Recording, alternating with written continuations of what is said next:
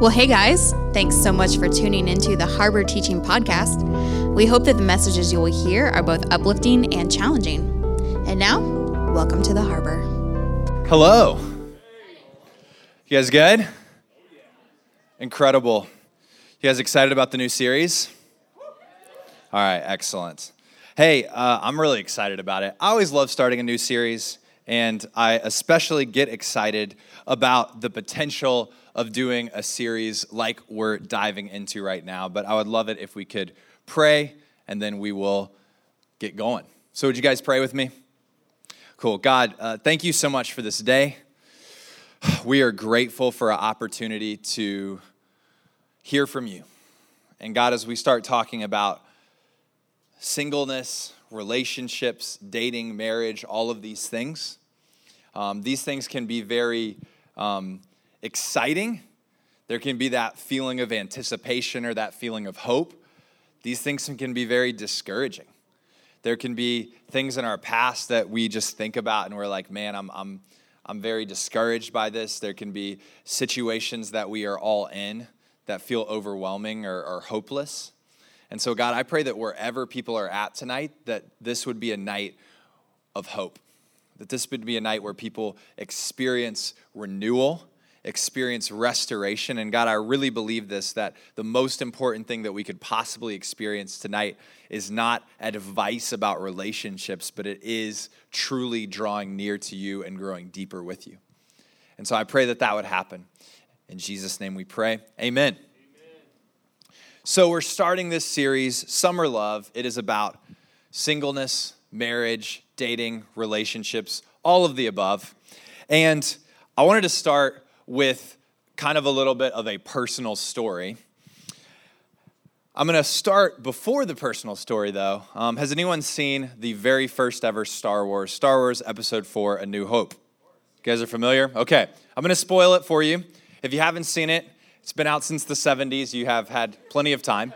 But, uh, you know, Luke Skywalker in that movie, um, he is about to destroy the Death Star. He has his scope uh, flipped down, and he's driving down the tunnel, flying down the tunnel, I guess is the, more appropriate thing to say. And he's about to shoot the laser through the hole that's going to go down the chasm, which is going to end up destroying the Death Star, killing, the, really, really hurting the, the Empire, giving new hope to the rebellion. You guys with me? You guys tracking? You know where I'm at? Okay. And so the famous scene is that, uh, you know, Uh, Obi Wan comes into his mind and he says, Use the Force, Luke. You're not supposed to use the visor, you're supposed to use the Force. And so he flips it up pulls the trigger, everything happens just like it should. Bad guys lose, good guys win. We're on to the Empire Strikes Back. Now, the reason I say that is because really, if you think about that, and I know this is maybe not official good Star Wars canon, but this like strategy by Luke, it worked, but it actually was like really like it was a really bad idea. You know what I'm saying? Like it's not good like like if it's not a repeatable thing that like he found success, but you wouldn't go into like X-wing fighter training being like you should definitely use the force. Get rid of the visor, get rid of the scope, just kind of go with it. It worked, but it wasn't the most repeatable and best thing. And, the reason I say that is because like I actually kind of feel like that is if you ask me about how I dated and did relationships, that's pretty much what happened. like God bless me because He is good and gracious, and I have an amazing wife, an amazing marriage. We uh, celebrated our six year anniversary on Monday. So, yeah. So it did work, but I in no way would advise you to follow my dating path. It's not a repeatable process. And to be honest with you, I, I, I had my, um, I started dating my senior year of high school. And so I, I was quote unquote, I guess, on the market, so to speak, uh, until I was 25 when I got married. So that makes up eight years. And like, I really pretty much did, I think, everything possible that you could do wrong in eight years like and i'm not going to bore you with the with the details and it is a little bit funny to to recount but to be honest when i look back on dating and relationships i have a lot of regret. I have a lot of shame. I don't actually like to talk about it because I really genuinely feel embarrassed and I remember the pain that I went through. But even worse than that, I remember the pain that I put other people through. And, and so I really am so believing in this series and the reason I'm so passionate about it. And also a little bit of the reason that I'm very confused as to why God sometimes assigns me to teach on these topics is because I've done things really poorly and I've seen how much pain and hurt can go into relationships that are done poorly. But I also know and understand the power and the potential of godly dating relationships, godly marriage, godly singleness that is used for the glory of God. And so I believe in it, and I'm excited about that. And that's why I want to do this series. You know, we at the Harbor, we don't exist. Our mission and vision statement is not to find anyone here a spouse. Now, if that happens, praise the Lord. It's a young adult ministry, and that has happened in the past. I believe it's going to happen in the future. I've heard it said that a harbor is called e harboring, okay? And like, I think someone here coined that term. Um, but my vision in my heart, that's not my goal. My goal and our goal and our vision is that we exist to make disciples, to help people follow after Jesus and pursue Jesus. We exist to pray that God would bring revival to our community. Amen? Like, that's the reason we're here. And that's why I get up in the morning. That's why I believe in what we're doing here. But the reality is that, that the mo- majority of us in this room will get married. And the reality is that your marriage has insane potential to be such an incredible force for the kingdom of God. And it also has incredible potential to go horribly wrong and ruin your life. And I'm not trying to be dramatic about that, but that, that these are the stakes. And so I want us to, to, to rally around these things. And, and I do want to speak for a moment because I love that there are some married folk in the room. And I also love that there are some people in the room who are against the concept of doing dating relationship series. They're like, we're, we're, I don't want to talk about this. Please, I can't wait for us to do anything besides this. But I just want you to think for a moment about the potential of this series is not just a series for you, but this is a series for our community. And how amazing will it be if every guy in this room gets their minds and their hearts around dating and marriage and singleness for the glory of God. How amazing will it be if every lady in this room gets their minds and hearts around dating and marriage and singleness for the glory of God? It will transform our community. It really will. It will transform our futures, it will transform our current situation. And so I believe in the potential of it, and I'm excited to see what God does with it. Are you with me? Okay, I'm glad. All right, I'm just going to put up a little outline of the series. I want to let you know kind of where we're going. Tonight, I'm going to cover the topic why you should date. Next week, we're going to look at how to start dating slash when to stop dating. Then we're going to talk about what to do when you're dating, what to do with you're engaged. Then we're going to talk about who to marry, what are the characteristics of a godly spouse. And then last, we're going to talk about friendship, how to be a good friend. Because I think that's something that a lot of us don't necessarily know how to do. How am I supposed to be a good friend? So I'm excited. I think it's going to be awesome. And um, as we dive in, want to let you know um, there are two books that I highly recommend on this topic. Um, one is called Outdated by J.P. Pokluda. We just did a giveaway from it on our Instagram. And then the other one is called Single Dating Engaged Married by Ben Stuart. Um, we are also going to do a giveaway for that over the next couple weeks on our Instagram. So, those are two things. I've taken a lot of my ideas and my concepts from this.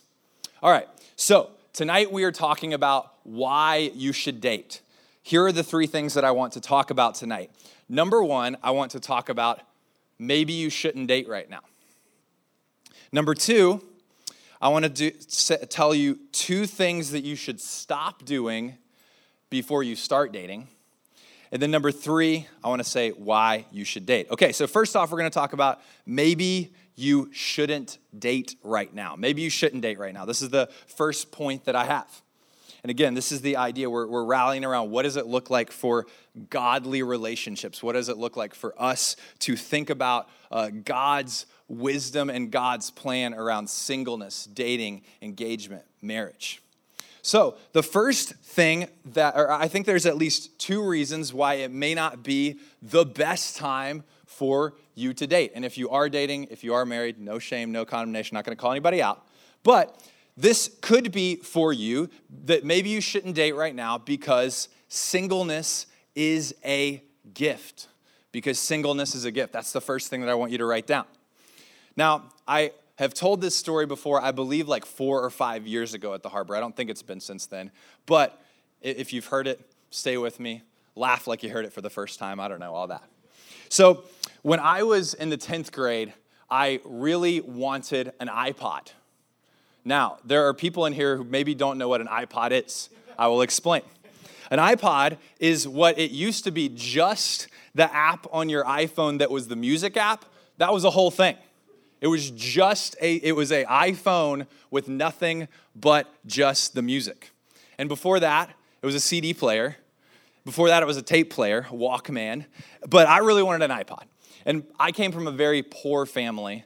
And so I was like pretty confident, like, I'm not getting an iPod for Christmas. But I was like, you know what? You always miss 100% of the shots you don't take. Shoot your shot. So I'm going to ask for one. And I ask, and you know, the Christmas came around, and you know the drill. You go to one grandparent, go to the next. No iPod, no iPod, no iPod. And then finally, the last gift I get. And I open it, and it's like shaped in that, like, I'm like, I know how much, what an iPod box is shaped like. This is definitely an iPod. And so I open it, and it's not an iPod. It is a like $27 really knockoff MP3 player. It's basically a glorified USB stick that has a like a headphone jack in it. And I plug it in and I start to figure it out and it is just as horrible as it sounds. It has like 32 songs, shuffle mode only, can't even pick anything. It's it's really terrible. And I'm devastated and I'm like I'm never to use this. It's the worst thing ever. Then, like, fast forward three weeks, I've kind of like just mourning my, my loss, mourning my childhood as it happened. And I decide, I wake up one morning, I'm not feeling great, and I'm like, you know what? I'm not going to school today. You guys know what I'm talking about? There's those days where you're like, it's just not happening today. I'm staying home. So I stay home. And I go out to my mailbox. I'm the only person in my house. And I go out to my mailbox. Those are like the best days, by the way like you're watching like The Price is Right, you know, it's like, and like you're like, wow, soap operas are so strange, you know what I mean? Um, anyways, so I go out to my mailbox, I, I, I and there's a, a, a, package that is specifically addressed to me. And, and I, I get inside and I'm like, this never happens. I'm in the 10th grade. Who's sending me mail? And so I open it, and it is a brand new like color screen iPhone that you can like it was or the iPod. It was like the first one that you could watch music videos on. It still had a click wheel. But this was like the crazy I've never had this happen to me. I got an iPod just randomly given to me. To this day, don't know where it came from. I believe it was from God himself. He just dropped it in my mailbox. and it was so cool. It was like the best thing ever. I desperately wanted this thing and it happened. Now, I tell you that story to say, I, I think that when I say like singleness is a gift, a lot of times what happens is we think, okay, yeah, yeah, yeah, like singleness is like the USB stick with the headphone jack that plays like 32 songs and only in shuffle mode. And marriage is the iPod. That's the real good gift. And singleness, you're like, yeah, I, I know about like white elephant gifts. That's what singleness feels like to me right now. And, and I think that, that we have in our world, we have these two extreme views of, of marriage.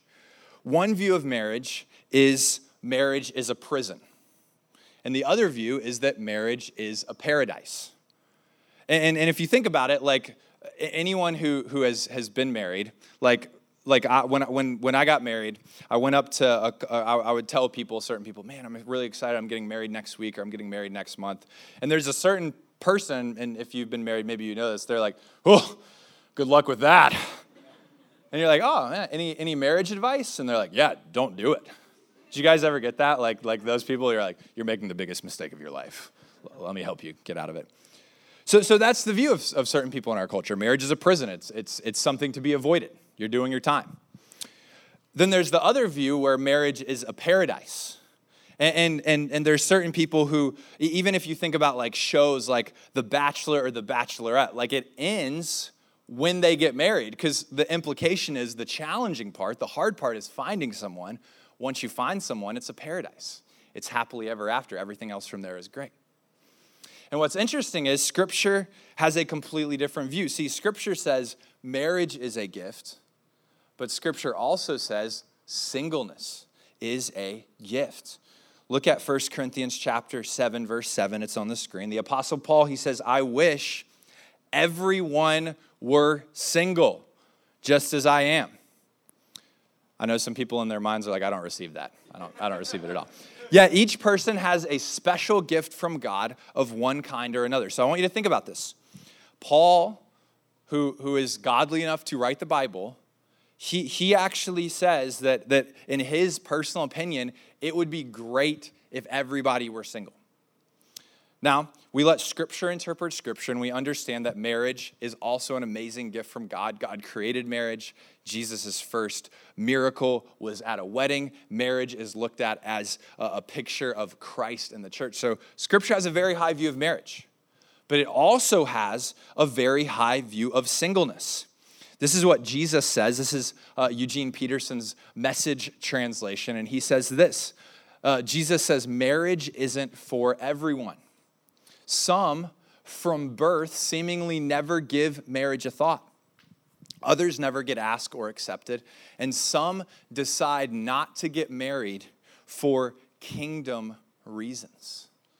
So there are people that, that are not going to get married. And I think so often in our culture and in the church, we kind of view them as like second class citizens. We kind of think, like, man, th- those are the people, they're not really going to be happy. They're not really going to be complete. They're not really, maybe even going to be able to be used for the kingdom of God because they're single. And it's almost like you're on buffer, you're loading until you actually get married.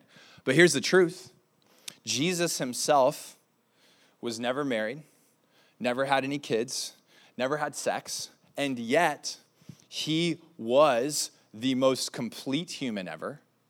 He was the most accomplished human being ever. He did more for the kingdom of God than anyone ever did. And it actually says in the scriptures he was the happiest person ever alive. And so the idea that, that we need someone else to complete us is actually not biblical. Because if you are single, that singleness is a gift from God. So here's, here's a question How do you know you have the gift of singleness? I have a very um, easy one question quiz that is going to answer whether or not you have the gift of singleness. Are you ready? You guys ready for the quiz? Say, I'm ready. Okay. The question is Are you currently engaged or married? If you answered no to that question, congratulations. You have the gift of singleness. Now, that so I, I I answered yes, I am I am married. I do not have the gift of singleness. Now, there are some people who answer that question and, and they have the gift of singleness. You have the gift of singleness for a season. And it may be a season of three weeks, it may be a season of three months, it may be a season of three years. And, and there may be some in this room who actually God has given them the gift of, uh, of singleness as actually a permanent gift that, that you may not get married. But the point of, uh, of the gift of singleness, Paul, he says it is a gift. So if you are currently single in this moment, that is a gift from God, and this is why 1 Corinthians chapter 7 verse 32, Paul says this. He says, "I want you to be free from the concerns of this life." An unmarried man can spend his time doing the Lord's work and thinking about how to please him. But a married man has to think about his earthly responsibilities and how to please his wife. His interests are divided. And in the same way, a woman who is no longer married or has never been married can be devoted to the Lord and holy in body and spirit. But a married woman has to think about her earthly responsibilities and how to please her husband. What this verse is saying is that if you are married, there is a significant portion of your mental focus and mental energy that is dedicated to serving your family. A lot of my time, a lot of my effort is dedicated towards how can I make sure that I'm doing everything I can to make Katie's life easier? How can I make sure I'm there for my son Isaiah, present in his life, raising him to serve the Lord? you don't have those kind of commitments, you don't have those kind of, of, of focuses. If you are single, you are 100% able to say, God, I am fully present and fully devoted to you. So here is my encouragement and here is my challenge to you as a single person. There are some incredible opportunities that you have. One of the greatest is the amount of time that you have available to do the things of God. You have time to grow in your walk with Christ, to spend time learning more about God and learning more about how to follow Him, learning more about Scripture, learning more about ministry. You have time to serve in ways that I don't have time to serve. You can find a, a place in this community and you can literally just pour out your heart and your soul into seeing someone else come alive and seeing someone else flourish in a way that I don't have the time and the space to do as a married person. There may be some people in here who would even say, you know what? Like, I, I actually believe that I am called to a significant and challenging ministry role that if I was married, that that, that would actually be a, a real difficulty, but I could go and be a missionary in a difficult place. I could serve in in a vast capacity because I don't have any other commitments in this life right now. And so, singleness is a gift, it is an opportunity that you have in this moment. And I truly believe this. One of my, I, do not regret getting married. I am so grateful that I am married. I do regret that I wasn't didn't maximize my singleness and I didn't focus more in my singleness on how I could have served the Lord and poured out my life for him as a single person. So, maybe you shouldn't date right now because singleness is a gift. The second reason that maybe you shouldn't date right now is because you have a lust problem. Now, we're going to spend some time talking about a challenging issue, but it is so important as we talk about singleness and as we talk about dating. And right off the bat, if you've been around the harbor for any time at all, you know that this was something that I personally battled and struggled with for many, many, many years. It's something that God has freed me from and given me a lot of victory over. And so I don't approach this from a place of condemnation. I don't approach this from a place of speaking down to you, but I approach this as your pastor to say, I care for you and I want to see you walk in the victory that God has for you. I want to share a few really challenging statistics. These are some statistics about pornography. In the year 2020, porn received more traffic online than Twitter Instagram, Netflix, Zoom, Pinterest, and LinkedIn combined. That's in 2020. So we spent a lot of time on Zoom, Netflix, and Instagram during this time, yes? In the year 2019, there were 35 billion minutes of porn watched on a top porn site. If you're wondering how many years is 35 billion minutes, that is 66,000 500 years worth of porn watched on a top site. According to statistics, 70% of 18 to 30 year olds, the people who are in this room, regularly consume porn. Now, maybe some people are listening to these statistics and, and you would say, Brian, I, I realize that this is not a good thing to do. I realize it's not healthy for me, but here's the thing. Right now, I am currently kind of like enduring this habit of, of porn because I don't really have another outlet sexually speaking. Like when I get married, I'll be able to have sex when I'm married, and so I can kind of focus on that then. And, and, but for now, I'm kind of doing this thing. But once I get married, uh, I'll, be, I'll stop and I'll just focus on my spouse. But here's the reality porn is not training you for intimacy. It's, it's training you for infidelity. Porn is not training you for monogamy, it's training you to browse, it's training you to be a consumer. It's, it's not training you to enjoy sex in a committed marriage where you're giving and serving each other but it's training you to select whatever you would like at the time you would like, at the quantity you would like, and consume it however you would like to consume it. It is not the same thing. And here's what the Apostle Paul says in 1 Thessalonians 4 he says, This is the will of God, your sanctification, that you abstain from sexual immorality. So, God's will, God's heart for us is that we would abstain from sexual immorality. Now, that word sexual immorality in the Greek is the word porneia. It's where we get our word pornography. It is the it, it means any type of, of sex outside of the bounds of marriage. Now, I want to take a moment and address why we should pursue purity. Because I don't believe our primary motive for purity should be a marriage motive. Now, that's a great motive. I should want to be pure in order to be honoring to my wife. But here's the primary reason. Paul says this in 1 Corinthians 6 flee from sexual immorality. Every other sin a person commits is outside of the body, but the sexually immoral person sins against his own body. Or do you not know that your body is a temple of the Holy Spirit within you, whom you have from God?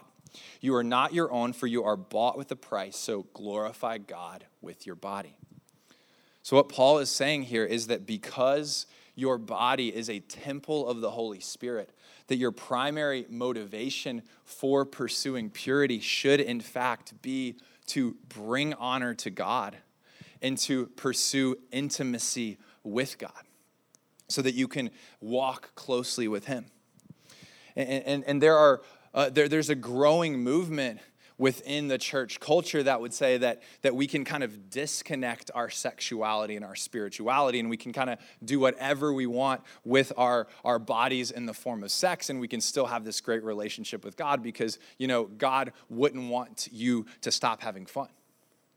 But the reality is that, that what the scripture says is that as we pursue purity we actually are, are, are walking closer to god and so, my, my heart for you, my heart for, for myself, is that I would desire above anything else to have an intimate and a close relationship with God. And because of that, I want to say, God, give me a pure, pure eyes, give me pure hands, give me a pure heart, give me a pure mind. Now, here's why I, I, I want to talk about this within the range of maybe you're not ready for a relationship. Because the reality is, that, that if you're currently in a situation where, where you have a regular habit of porn, then you are not training yourself for marriage. People may say, Brian, what, what if my fiance or what if my husband is, is regularly watching porn? I would rephrase that and say, what if they are regularly cheating on you with multiple partners?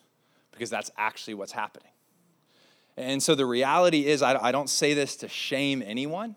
I don't say this to bring condemnation down in this place because I believe God is a God of restoration. He is a God of freedom. He is a God of victory. But I say this to say there is an urgency to us in our place of singleness, if you are single and if you are struggling with these things, there is an urgency to say, this is not just something I can kind of play around with until I get married, but there's an urgency to say, I want to get victory from this so that I'm not bringing another person into this very, very, uh, th- th- this thing that would be very damaging. And so I encourage us, I encourage you, if you are struggling with this, and this is guys, this is girls, that I want to encourage you to say, I want to get victory from this. The primary reason is because I want to walk with Christ. And here's the beautiful thing when God comes into our lives, like He doesn't force us to try and figure things out on our own, He walks with us.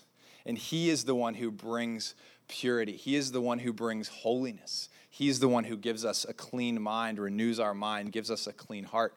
But we must walk with Him. We have to open up ourselves to accountability and to things that will help us move forward. But let's move forward towards purity together. I believe purity is possible. This year, uh, I have celebrated seven years of being porn free, which praise the Lord, I'm so grateful for. Yeah, we can we can thank thank God for for that, and I believe that that, that is possible. I'm grateful to God for that. It's it's His victory. It's not mine. Okay, so we have talked about maybe you shouldn't date right now, and given a couple reasons. Now let's talk about this. Here are two things to stop doing before you start dating. Two things to stop doing before you start dating. Number one, stop looking for the wrong features. Stop looking for the wrong features. Now, we live in a society largely based on what we just talked about with lust, that, that, that we tend to first and foremost look at the outward appearance. It actually says that in the scripture. Man, human, looks at the outward appearance. And, and so what we tend to say is, man, if she's hot, if he's hot, that is like 90% of the battle. If I can find somebody that I think is good looking, like that will cover a multitude of sins, and we can kind of work with the rest along the way. That tends to typically be the reality. But, but here, here's what it says in Proverbs chapter 31. This is specifically about um, a wife, but it could also be about a husband as well. Charm is deceitful and beauty is vain, but a woman who fears the Lord is to be praised. A, a man who fears the Lord is to be praised. And so, the first thing that we should, in fact, be looking for is not where are they on the hotness scale but where are they on the godliness and the character scale? How much do they love the Lord? How much do they fear the Lord? Now, I want us to realize something that, that culturally speaking, our standard of beauty it actually changes over time. And actually, if you go to different cultures, there are even different standards of beauty within that culture. So we tend to think to ourselves, like, okay, like, you know, I have my current thing, and, and that's kind of like because, because this is what culture defines as beautiful or good looking or awesome right now, that's like the thing.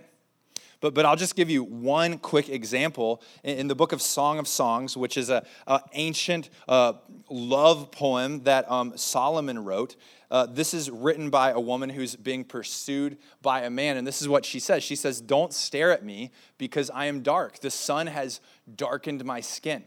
My brothers were very angry with me. They forced me to care for their vineyards. Now, I point that out to say that, that right now, like in our society, for many people, like the most beautiful thing is to be tan.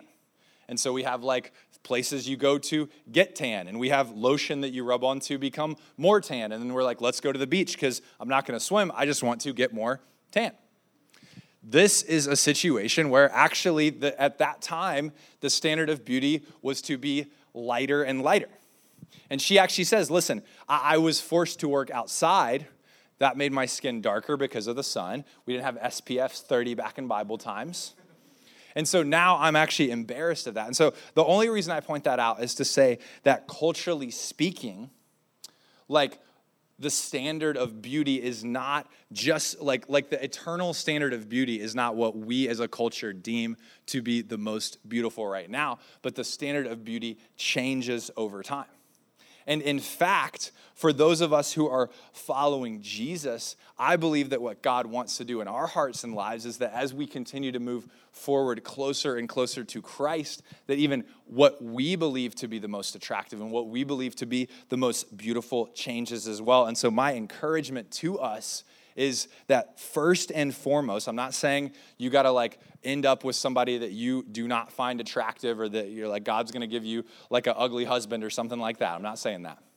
But what I am saying is that we need to change our, our, our, our, our perspective where my number one motive is are they hot? And if, ever, if, that, if that's fine, then everything else is fine. But it is to say we need to look at what is the most important. Do they fear the Lord? Are they godly? Where is their character? So, First thing to stop looking for is stop looking for the wrong features. Second is stop looking for the one. Now, are you guys ready for me to talk about the one? You guys know about the one, right? You guys know about the one? You guys with me on you guys have heard of the one before. Like I'm looking for the one. I'm looking for my soulmate. I'm looking for the person that's going to complete me. You complete me, Jerry Maguire. You guys, you guys tracking with me? Does anyone know about that that one? You complete me, Jerry Maguire. Like a few. Okay. Well, I'm gonna I'm gonna bring some some disappointment maybe that there is no such thing as the one. There is not the one for you. Now, I'm going to give a caveat to that. Brian and Kayla, there is such a thing as the one for you. because in March, a few months ago, it was March, correct? Okay.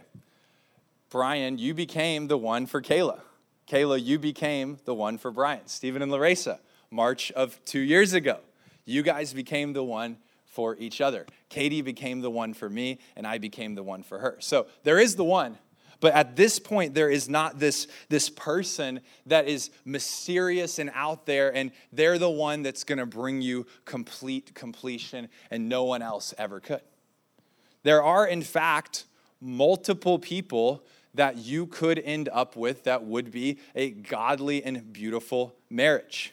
Now, that doesn't sound as romantic, but let me explain some of the dangers of looking for the one. This is from J.P. Pokluda. One danger is that your standards will be unrealistically high. And we can get into this place where we could say, man, I, I want, like, like I, I just want a guy who has memorized the Psalms, who is really ripped, but not too ripped because that would make me feel insecure, who is already has a house with at least 20% paid off, has a great job, very smart, but not like annoyingly smart and is only one year older than me, 23 years old. And like, we can make this huge list and like, that's our one. But the reality is, what, what we do at that point is, is, is we put ourselves in God's shoes. And we start to say, I am, in fact, the one who is, is ruling and I'm deciding for myself instead of trusting that God may be bringing someone who is an incredible match for us but we get into this place where we're trying to, to discern and figure everything out for ourselves. So that's one thing. Uh, another danger in looking for the one is that you can tend to overlook red flags within a dating relationship. Because if you've already decided that they are the one, then there may be some big problems that you aren't even looking at because they're the one. And if they're the one, we have to be together and we're gonna, we're gonna complete each other no matter what. And so, man, like maybe you're, you're dating someone and they are not into commitment. They are, are dragging you along and they're not gonna commit one way or the other, but they're the one, so I'm sticking with them through high and through low. Maybe you're dating someone and they are super critical, they are super cynical, they criticize everything you do, but man, I gotta stay with them because they're the one. And maybe, maybe you're, you're like ladies, you're dating a guy and they're like just 100% committed to video games, like to the point where it's like, I, I'm not committed to anything else. Like, like you are number three past Call of Duty and Fortnite. But they're the one. Now, those things are, are I feel like, kind of like low hanging fruit for pastors to criticize.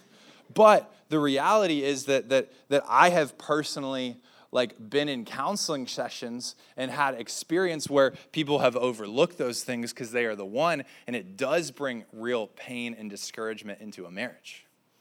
And so if we have this lie of the one we get into this place where we tend to overlook red flags. And then here's the third danger of the one is that you're always evaluating. Even when you get married maybe maybe you missed it I mean, statistically speaking, if there is the one, then I missed it and, I, and Katie's not my one, right? Like, just the odds are there's somebody else out there that's actually my one. And so, if I believe that, then what happens when me and Katie are going through a hard time and then somebody else comes along who laughs at my jokes and who like thinks I'm really awesome and I'm like, man, she thinks I'm cool. And Katie sure seems to be annoyed at me right now. Mate, maybe she's the one. And this is where we get divorce culture from because we're constantly believing there is a one, and I'm not committed to this person. I'm always just looking for the one. And so we got to stop believing the lie of the one. And what we have to start doing is we have to, to understand that God is sovereign, He is good. And when He joins a couple together, He knows what He's doing. And so instead of asking God, show me, like, bring me the one, what we should be saying is, God, what are you doing? Who are you placing around me that could be the, the person that you have for me? We have to trust that God is sovereign in this process. Okay, so we have talked about maybe you shouldn't date right now. We have talked about three, two things to stop doing before you start dating. Now we're going to talk about why you should date. What are two reasons that you should date? And we'll wrap up with these two reasons. The first reason that you should date is to find a spouse that you can serve by helping them reach their full potential. This is the reason that you should date. Your goal in dating is to ultimately get to a place where you can find a spouse. And the goal of that is to get to a place where you want to help them reach their full potential. This is what it says in Ephesians chapter 5. Husbands, love your wives as Christ loved the church and gave himself up for her, that he might sanctify her, having cleansed her by the washing of water with the word, so that he might present the church to himself in splendor, without spot or wrinkle or any such thing, that she might be holy and without blemish. In the same way, husbands should love their wives as their own bodies. He who loves his wife loves himself. So, first off, we see Jesus. Jesus literally died on the cross to bring us into new life. And he is literally active right now, purifying us, making us more like him, bringing us closer to him. That is his commitment to us. And so, as a married couple, your commitment to your spouse should be I want to help you grow to become more Christ like. I want to help you grow to become more everything that God has created you to be. And think about the illustration that, that, that, that, Paul just used. He said, Husbands should love their wives as their own bodies. Now, when, when, I'm doing good, when I'm working out, when I'm eating right, which is rarer than I like, would like it to be, I'm doing those things because I want my body to reach its, its, its maximum capacity. I, I want my body to flourish, to be healthy, so that I can do everything I'm supposed to do. And what he's saying is that same analogy should be your approach to marriage. Your approach to a relationship. I'm working hard to help the other person flourish. Now, this is a different perspective. This is a flip on what a lot of us think about. Because what we think about is, I want somebody who makes me happy. I want somebody that I think is hilarious. I want somebody that I can connect with. I want somebody that when we get married, we're just gonna have mind blowing sex all the time. The, the, the, problem is, what happens when that person for a season doesn't make you as happy? What happens with when you go through a, a patch in your marriage where there is challenges and difficulties and there's not as much laughter? Or what happens if, due to a, a medical situation for a season, the mind blowing sex isn't there. All of a sudden, if that's what the basis is on, then it starts to get really challenging. But if your focus is, I want to help this person flourish in every possible way, it's a different perspective. And think about how brilliant God is when He designed marriage. Because if you're getting married to someone and you're saying to them, I am committed to helping you flourish no matter what. And if they're saying to you, I am committed to helping you flourish no matter what, like that is a couple that is going to flourish because they're both committed to serving the other person. That's a beautiful thing. That's how amazing God's design for marriage is. So I want us to get that in our hearts and our minds. This is the purpose of marriage. And then the second reason that you should date is to find a spouse that you can build Jesus' kingdom with. That you can build Jesus' kingdom with. Man, so, so many of us, when we think about marriage, Jesus' mission is almost like the seventh or the twelfth thing we think about. We think about the, the family, or we think about the house or we think about the life that we're going to build or the vacations we're going to go on. But I, I, hope and pray that we think about marriage and say, man, I want to have a marriage that's going to make a difference for the kingdom of Jesus. And as a single person, you can make a huge difference, but as a married couple, you can make a huge difference for the kingdom. In fact, when Paul spoke about singleness, this is the reason he encouraged people to be single. 1 Corinthians 7, he says, I say this for your own benefit, not to lay any restraint among you, but to promote good order and to secure your undivided devotion to the Lord. In other words, my goal is that there would be no distraction in your devotion to God. And so, our goal in marriage should be the same thing that I don't want there to be any distraction. I want to be fully devoted to the things of God. And 1 Corinthians 10 that whatever we do, we want to do for the glory of God. So, this is a challenge for the married couples in the room. May we even continue to always evaluate and say, God, how can our marriage be about building your kingdom and investing into your kingdom? And may you who are not currently married, may, may you who are dating, may you have those conversations. Dream those dreams together to say, what can we do? What would our relationship look like if we dedicated ourselves to these manners? And if you're single, to, to, to be so passionate about pursuing the things of God that, that you can't help but find someone who is also passionate about those things. Those are the, that's, that's the heart, that's God's heart for dating, that's God's heart for marriage. I'm going to take a moment and ask you to bow your heads in prayer. And I just want to take a quick moment and, and just, just pray into a couple of things together, and then we'll be done for the night. But the first thing I just want to take a moment and just, just pray into is just the idea of singleness. Maybe some of us in this room, we are still wrestling with the idea that, that, that even singleness could be a gift. Or maybe there are some people here who would say, Man, Brian, I'm, I'm actually in a season where I am single, and, and I actually want to, to use my singleness for your glory, God. And, and so I just want to take a moment and pray right now into that for anyone in here who would say that. And, and God, I, I pray for those who are single, my friends who are single. And I pray that they would see what a beautiful opportunity this is. For those who maybe have been single a long time and maybe there's not any outlook on the horizon of anything different changing, God, I pray that this season would be a season of renewal, would be a season of excitement, would be a season of possibility, serving you, growing deeper with you. God, I pray that you would bring great friends around them because although some are called to long term singleness, none of us are called to isolation. None of us are called to be outside of community. And so provide community, provide good friendships.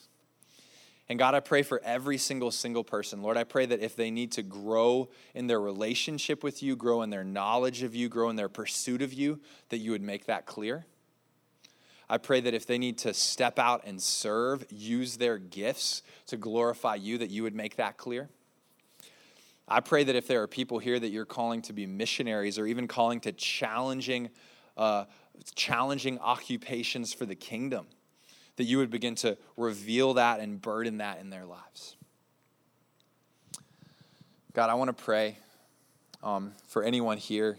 I want to transition and pray for anyone here who is struggling with, with, with lust, struggling with a pornography addiction. And God, I just pray right now for anyone that that would be. And, and I know because I've been there, there's was plenty of times where in a church service like this, I prayed and, and said, God, I just want it to be over. And then it, I felt like I failed again and, and went back to it. And God, I just pray that you would give every single person here, myself included, just a spirit of, of just fighting for purity, fighting for intimacy with you. It is a daily battle, even for me. It's not like I've won anything. God, I pray for each one of us here that you would help us to pursue after you, that, that we would desire earnestly to, to have a closer relationship with you more than anything else. and that that would be the thing that would keep us headed in your direction, that that would be the thing that would help us to fight for purity. God, I pray for anyone here who has never actually told a fellow Christian, a fellow brother or sister in Christ about that struggle, and they need to open up so that they can bring something to light so that they can get freedom. I pray that that would happen. I pray that they would be received with love and with grace and not with condemnation. And God, I just want to take a moment and just pray for every single person here, whatever season they're in. I pray that they would draw near to you. Before we close, I just want to take a moment, and I know this is a series on, on dating, but I do just want to give an opportunity because really, more than anything else, the, the person that is called to complete us is not another human being, but our hearts are, are longing for a relationship with God. And that is what truly brings us joy and peace and hope. And so maybe you walked in here and you just wanted to learn some, some advice or some wisdom on dating. But, but I just want to encourage you that, that the most important thing that could happen to you is that you would enter into a relationship with Jesus Christ who loves you, who died on the cross for you, who has incredible plans for your life. And I just want to encourage you that, that this is truly the, the foundation for anything else moving forward. Jesus died for you, He has incredible plans for you. He, he wants to give you a hope and a future. And He's inviting you into that relationship with Him that changes everything. And so, if there is somebody here who would say, Brian, I, that's what I want, I desire to have that relationship with God, um, I just want to invite you to, to, to pray this prayer after me. Just say, Dear God, I know that I've walked away from you. I know I've been far from you. But I want to follow you. I want to become a follower of Jesus. I believe Jesus died on the cross for my sins. I believe he rose again to give me new life. And I'm leaving my old life behind and walking forward into the new. Help me to do that, God. Help me to follow you all the days of my life. In Jesus' name I pray. Amen.